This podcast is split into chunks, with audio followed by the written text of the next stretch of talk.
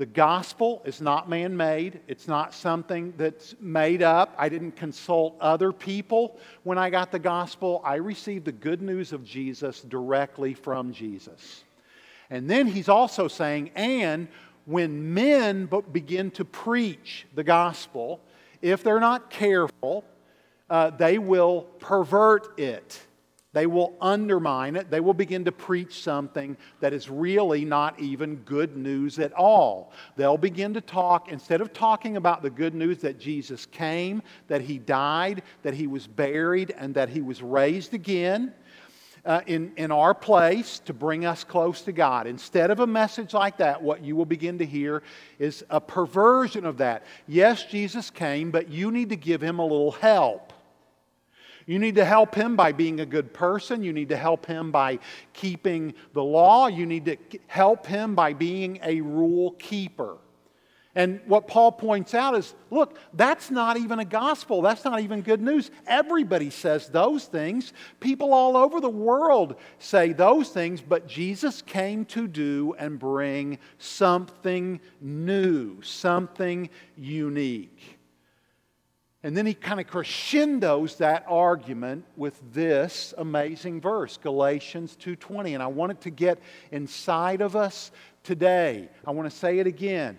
Uh, I have been crucified with Christ. It's no longer I who live, but Christ lives in me. The life I live in the flesh, I live by faith in the Son of God who loved me and gave himself for me.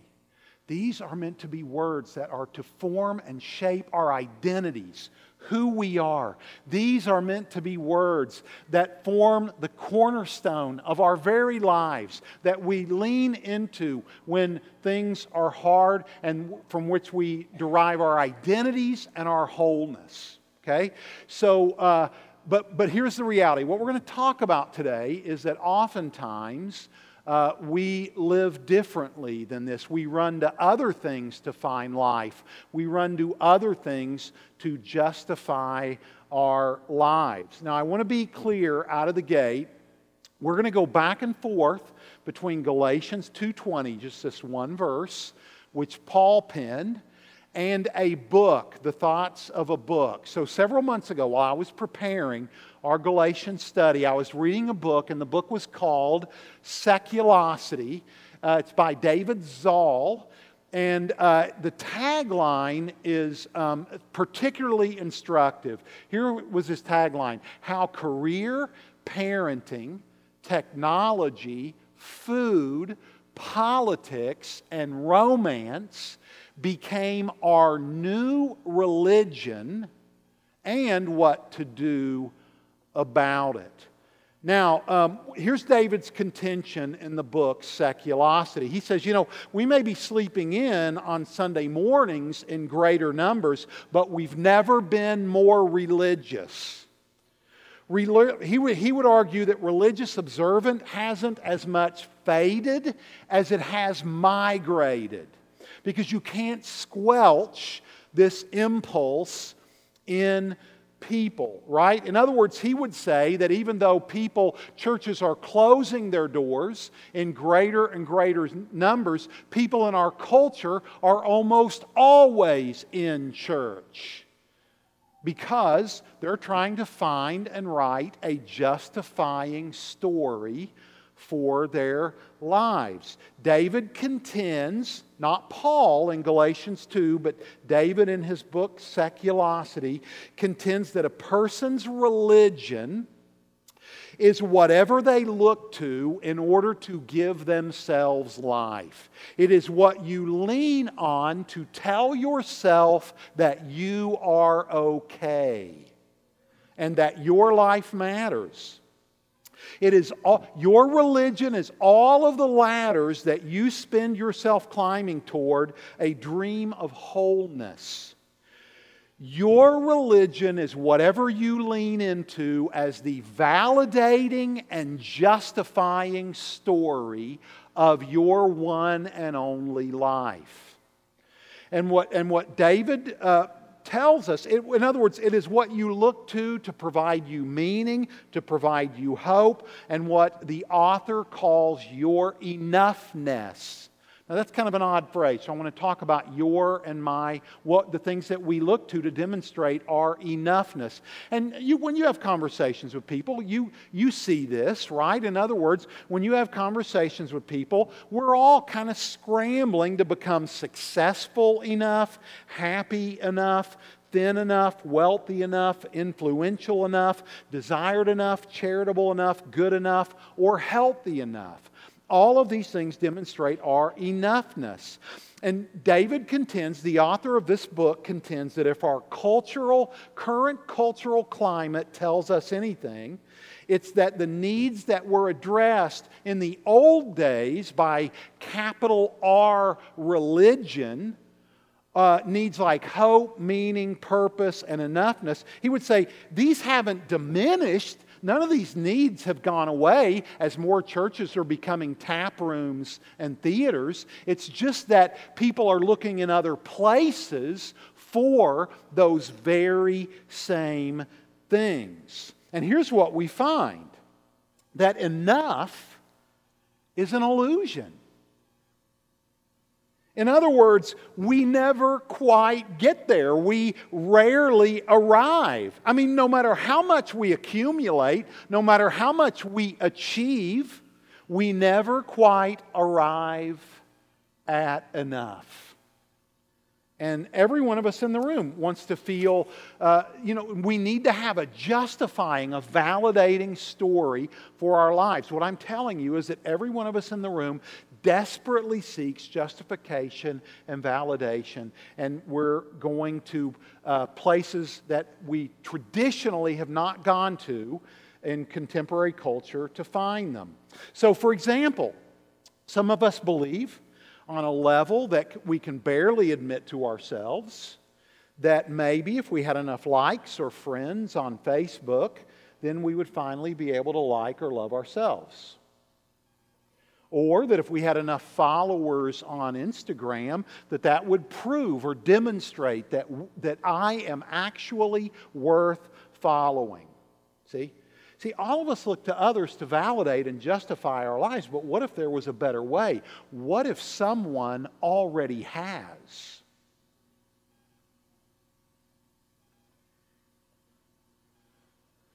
So, uh, I want to challenge every single one of us. We're going to go back to that verse, Galatians 2:20. I'd like to see that on the screen again.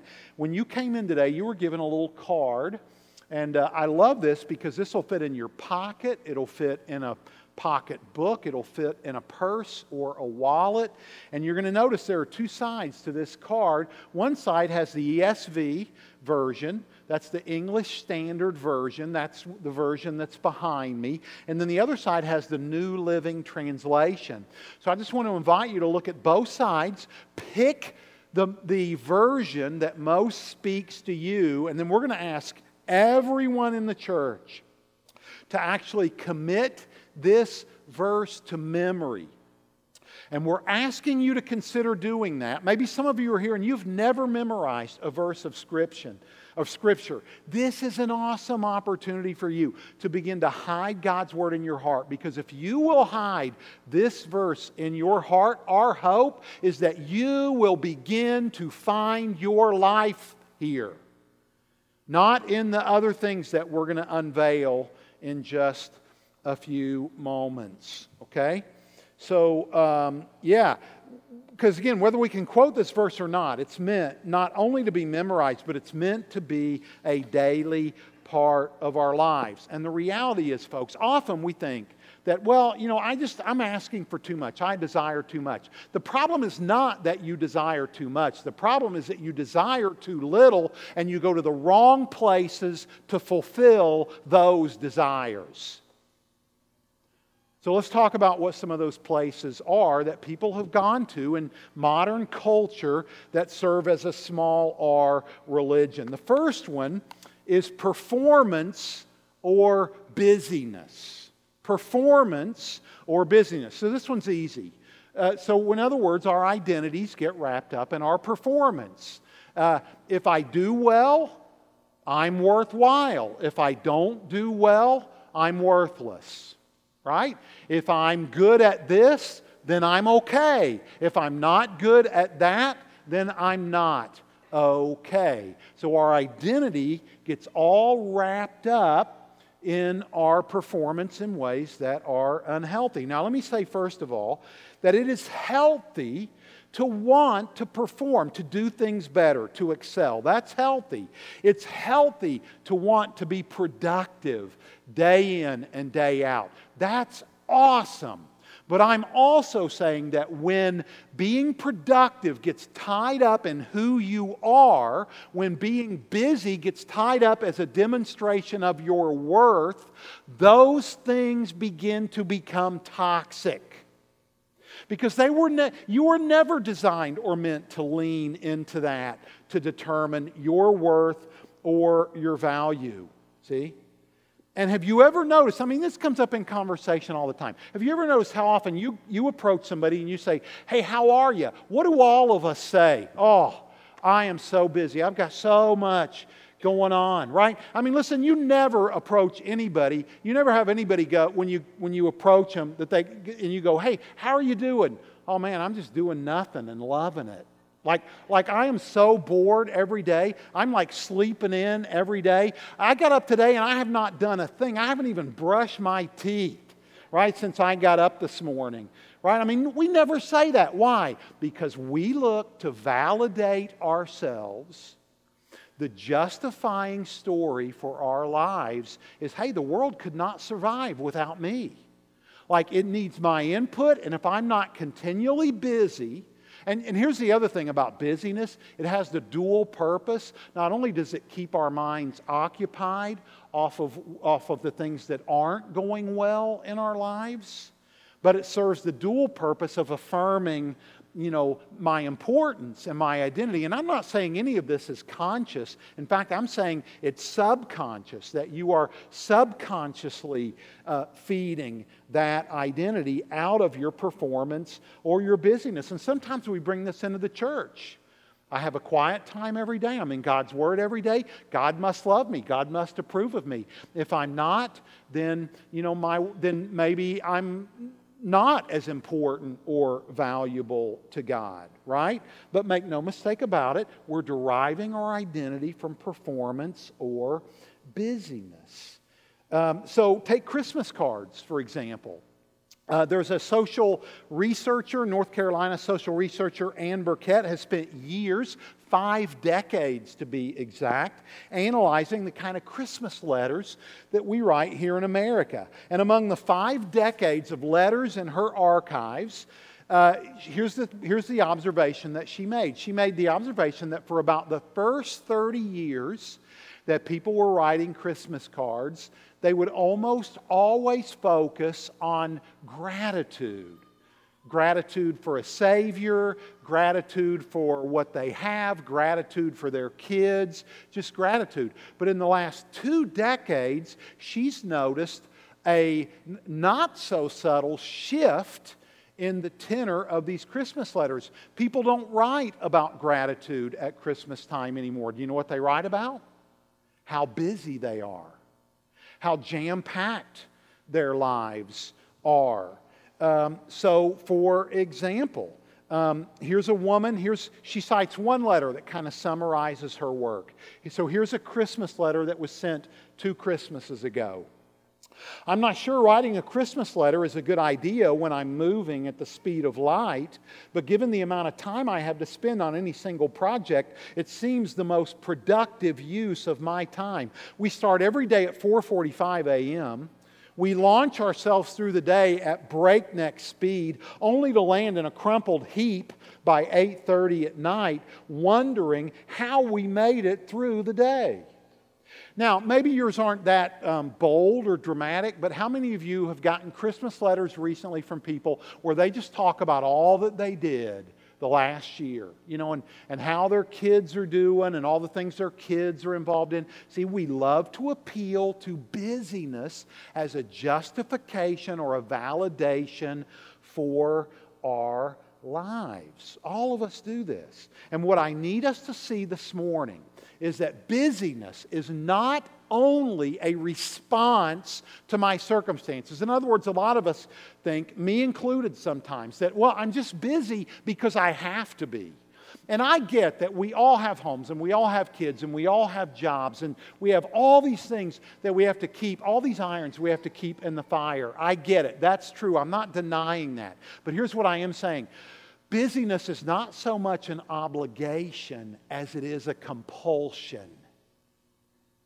See, some of us stay busy to avoid less pleasant realities in our life and again, to validate that we are worthwhile. See? It's just busyness as validation. So I want to show you, share with you some stories about this. These come right out of the book, Seculosity. Okay, all these stories do.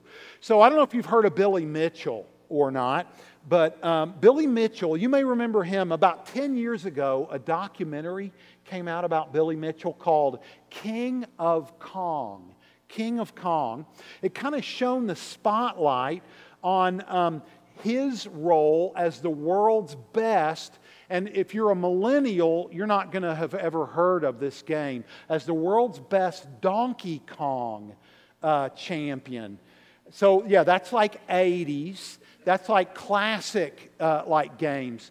So, uh, Billy Mitchell became the best uh, Donkey Kong champion, I guess that's the way you would say it, in the whole world. So this guy is a legend in the classic gaming community, right? And so at the beginning of this documentary, Billy wastes no time in explaining to the camera. He says there's a level of difference between people and it translates into games. And then he says, since I debuted on the scene in 1982, there hasn't been anyone who's been able to play even close to me. And then the filmmakers survey a group of his competitors, and they're like, oh, dude, I mean, he's like the best. He's like the best Donkey Kong player in the world. There's nobody else even close. At one point, they interview his dad. You know what his dad says? His dad says, My Billy is a winner. He's a winner because he's the best. You know, he didn't say this part, but because he's the best, like Donkey Kong player, you know, in the world. So, in the eyes of his peers, right, in the eyes of his family, in the eyes of, let's face it, Billy himself, Billy has, his success has become synonymous with a video game score.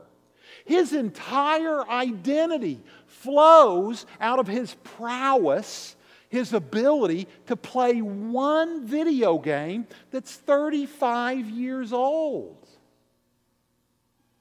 But listen, before you judge Billy too harshly, you and I, we do the same thing when we begin to blend, right, our, uh, our identity with our performance. And so as this film goes on, uh, what you begin to realize is there's this new guy on the scene who's at least as good of a Donkey Kong player as Billy Mitchell is.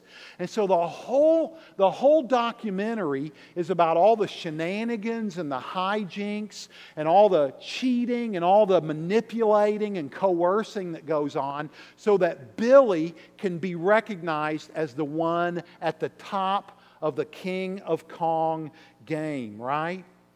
And so, as the film goes on, we realize that, that, that, the perch at the top of the ladder, even a ladder as quaint as the little ones that adorn a Donkey Kong game, right, is not as magnificent as it looks. And so, you know what it does? It starts to just show all this performancism like coming out and what people, the lengths that they will go to to protect their perch. And make no mistake about it, friends when you, when you move to performancism or busyness as a measure of your worth, it turns life, listen to me, it turns life into a competition. It turns life into a competition to be won or a problem to be solved as opposed to a series of moments to be experienced or an adventure to be relished. And you, and, and I'll, I want to show you a picture of what I think the new American Bible is for people that have gravitated to performancism or busyness. I think that there are many of us in this room, and all of our identity and all, all of our worth comes from how many of these we get checked off every day. And you know what's beautiful about a to do list? I get to control that. I get to say what I have to do today, right? I don't have to rely on a God to tell me, I don't have to surrender to a God. I get to own that list. See? And I get to be validated by that list as I just check it off. So that's one. There's, there's um, one. Uh, let's talk about social media for a minute. I think social media elevates this to a whole new level. Some of you may remember the well publicized story of Essena O'Neill. Uh, she was an Australian model who in 2015 bailed on over half a million Instagram followers. She'd spent three years amassing that kind of following, and along with that kind of following, she generated wealth and fame at a level that few of us could ever imagine. And yet, at the height of her influence, at the height of her popularity, she said this I have a dream life. So, why do I still feel so lost and lonely and depressed? And then one day, Essena O'Neill posted a photo on Instagram. It was a casual looking selfie. Um, and next to this, uh, what appeared to be a casual looking selfie, she wrote these words. She said this Please like this photo. I put on makeup, I curled my hair, I squeezed into this tight dress. I put on this big, uncomfortable jewelry. I took over 50 shots until I got the one I thought you might like. And then I spent ages editing it on several uh, apps just so I could feel some social approval from you. And then in big caps, she wrote this there is nothing real about this. Hashtag celebrity construct. And that was the last time she ever, ever used her account in that way on Instagram. She just left the whole thing. Now, mercifully, most of us in this room, we're not going to reach her level of exposure, but it doesn't mean that that's not in you and in me. See, we don't get off the hook just because we don't have half a million followers on Instagram, right? All of us look for a justifying, a validating story for our lives. And when we don't find it, it leads us to despair every single time. In fact, this, listen, if, you, if you're going to dial out, don't dial out the next two or three minutes. I want to tell you a story, and it's a story that's going to um, speak to you. So, listen, when we get disengaged, when, when we don't feel that we're writing a story that validates or justifies our lives, we give in to despair. Um, but when we see uh, like grace, we don't forget it. So in her memoir, Cherry, Mary Karr, a woman by the name of Mary Karr, uh, wrote this. She said, uh, she talks about an instance when she was 14 years old. She said that while her parents were away out of the house, she was miserable and she tried to do herself in. She tried to commit suicide by swallowing a handful of pills, but she didn't take enough, and so she just got sick. So when her parents came home, all they saw was that she was sick, and so they decided they were going to try to, you know, get some food in her and nurse her back to health, right? They just attributed it to vomiting or food poisoning. So, but after a while, as the evening wore on and, and Mary's father saw how utterly sick she was, again, they didn't know that she had tried to commit suicide, right? He asked if there was any food that she could stomach. And all she thought was that maybe she could eat a plum. But plums were out of season, so she went to bed. The next morning, her father came into the room with a bushel of plums, having driven all night from Texas to Arkansas to get them for her. And Mary remembers this, and here's what she writes. She says, It's when you sink your teeth into the plum that you make a promise.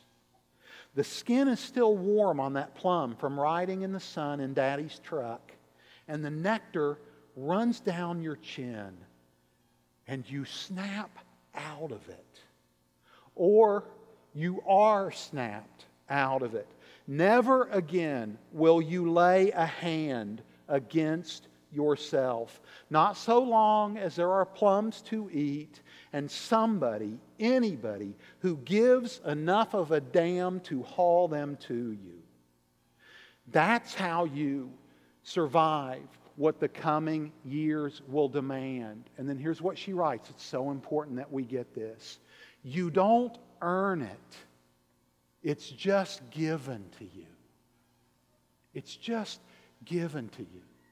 Friends, we serve a Savior who didn't just drive from Texas to Arkansas to put some plums in a basket for us. We have a Savior that moved heaven and hell for you. We have a Savior that went to hell for, and back for you. Listen, why should you, for one more moment, clamor for the justification and the approval and all the things, this validating story, when you have a Savior who has already validated your story, who has already justified your existence, who has already said to you, I have loved you with an everlasting love, and that will never fail. The truth is, friends, that you don't need to get the world to love you because there is one who loves you unconditionally and He always has. Why would you veer from that into, into the lure of a lesser loyalty? So there's the performance piece, but there's one more place. Oh, so here's what I want to do I want to show you. So this is not scripture, this is the RSP. RSP stands for the Revised Substandard Perversion.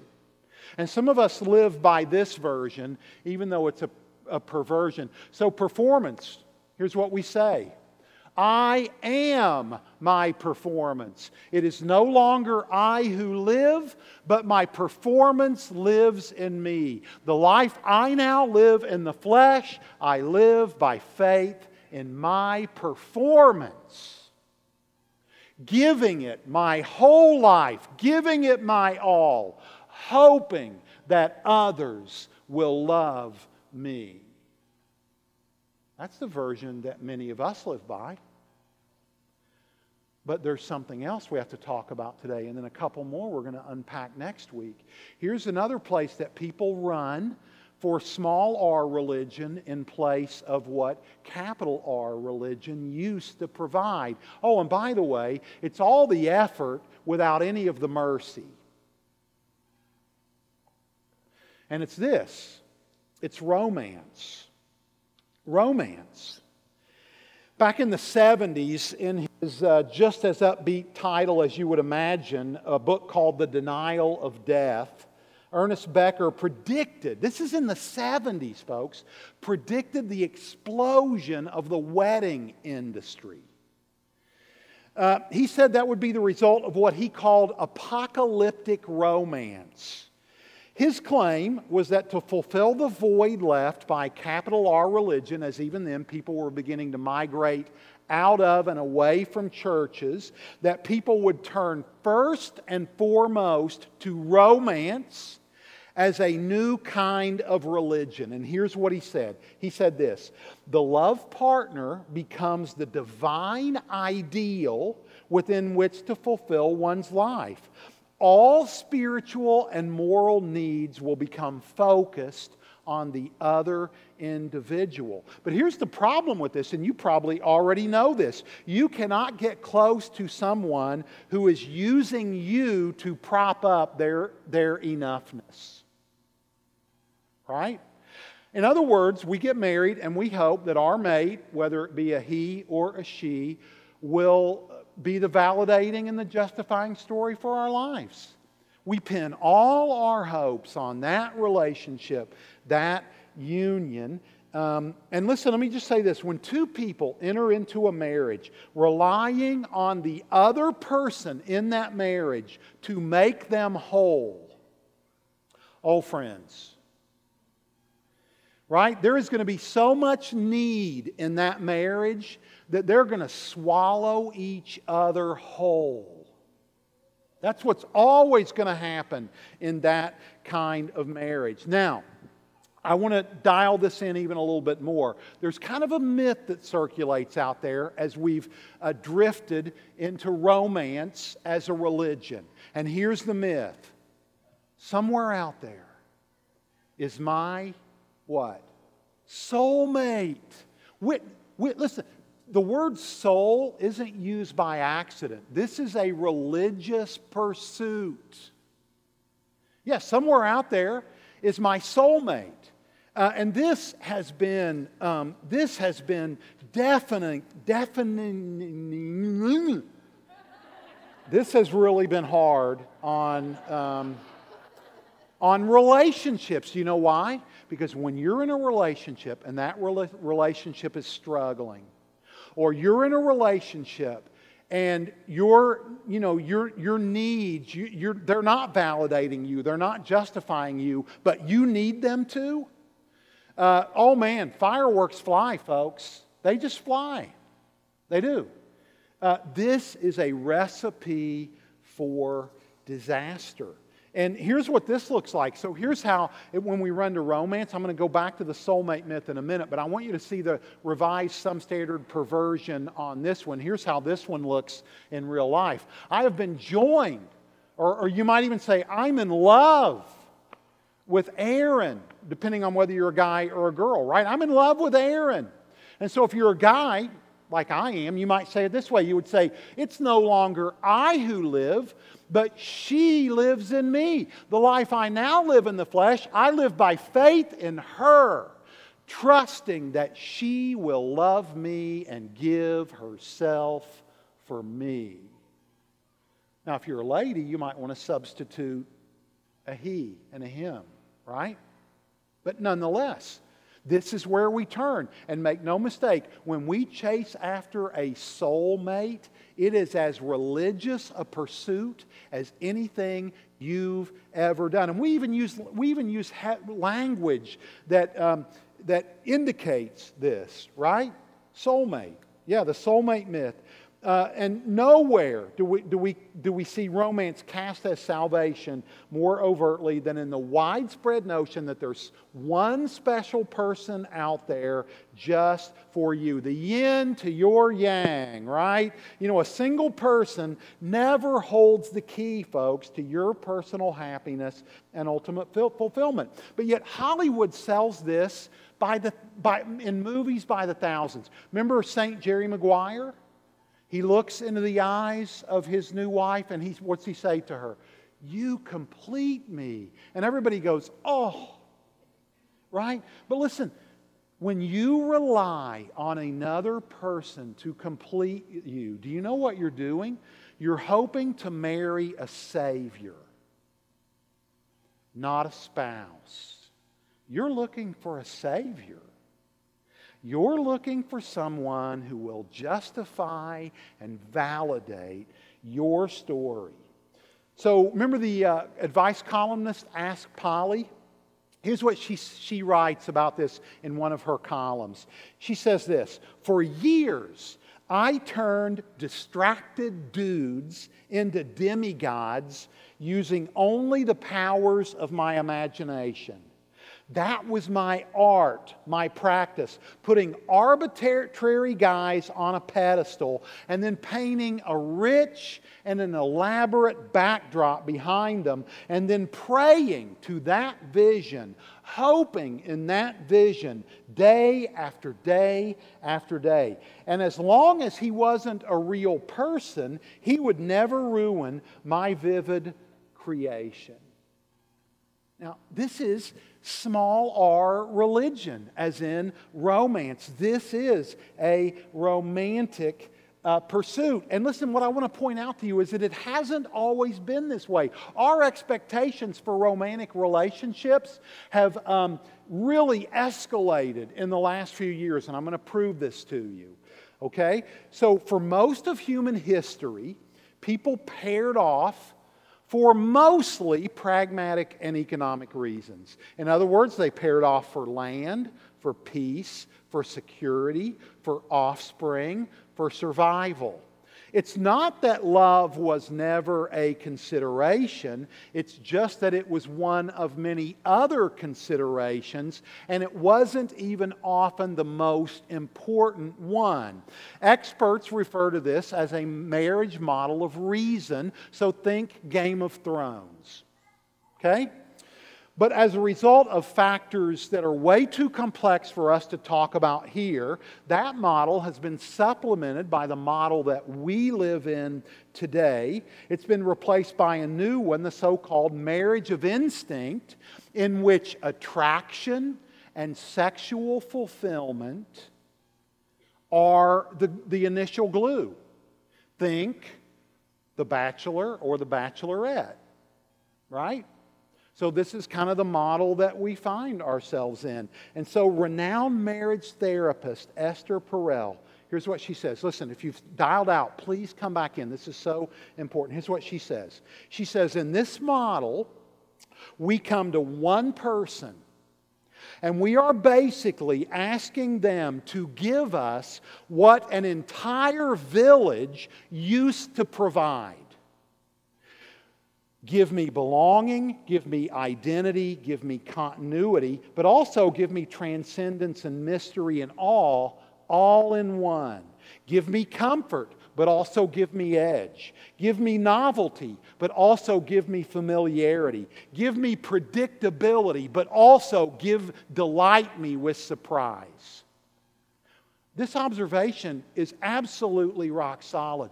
We put all our hopes, we put all our eggs, so to speak, don't we, in this romance basket. And it is a religious pursuit because we try to use romance as the justifying and the validating story for our, for our lives. And the reality is, what every single one of us wants to do is we want to marry a Savior.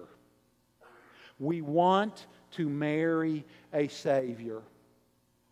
And then we show our utter contempt and disgust when that person that we married fails to do that. And the reality is, folks, we're putting something on people that they were never meant to bear. Listen, listen, listen. You know what the gospel says? You already have a Savior. You don't need to marry one. You don't need to become one. You already have a Savior. This is the hope held out for the gospel.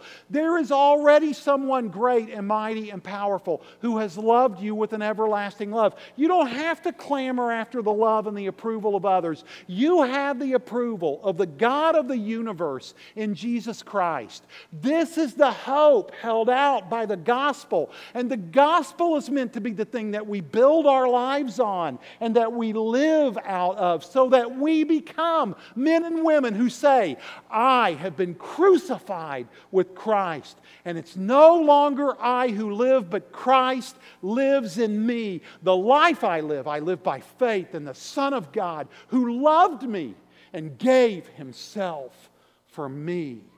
That's the gospel, and that's where you're meant to find your life. So let me pray that for you. Heavenly Father, I pray for us as a church family. I pray, God, that we'd be more sensitive to the way we chase after performance and busyness to validate ourselves, for the way that we chase after other men or other women, you know, to validate ourselves. And Lord Jesus, that we would recalibrate, that we would rethink the hope held out by the gospel, and that that's where we would find our life, our hope, our meaning, our purpose, our forgiveness. Because everything else, Lord Jesus, is just second best.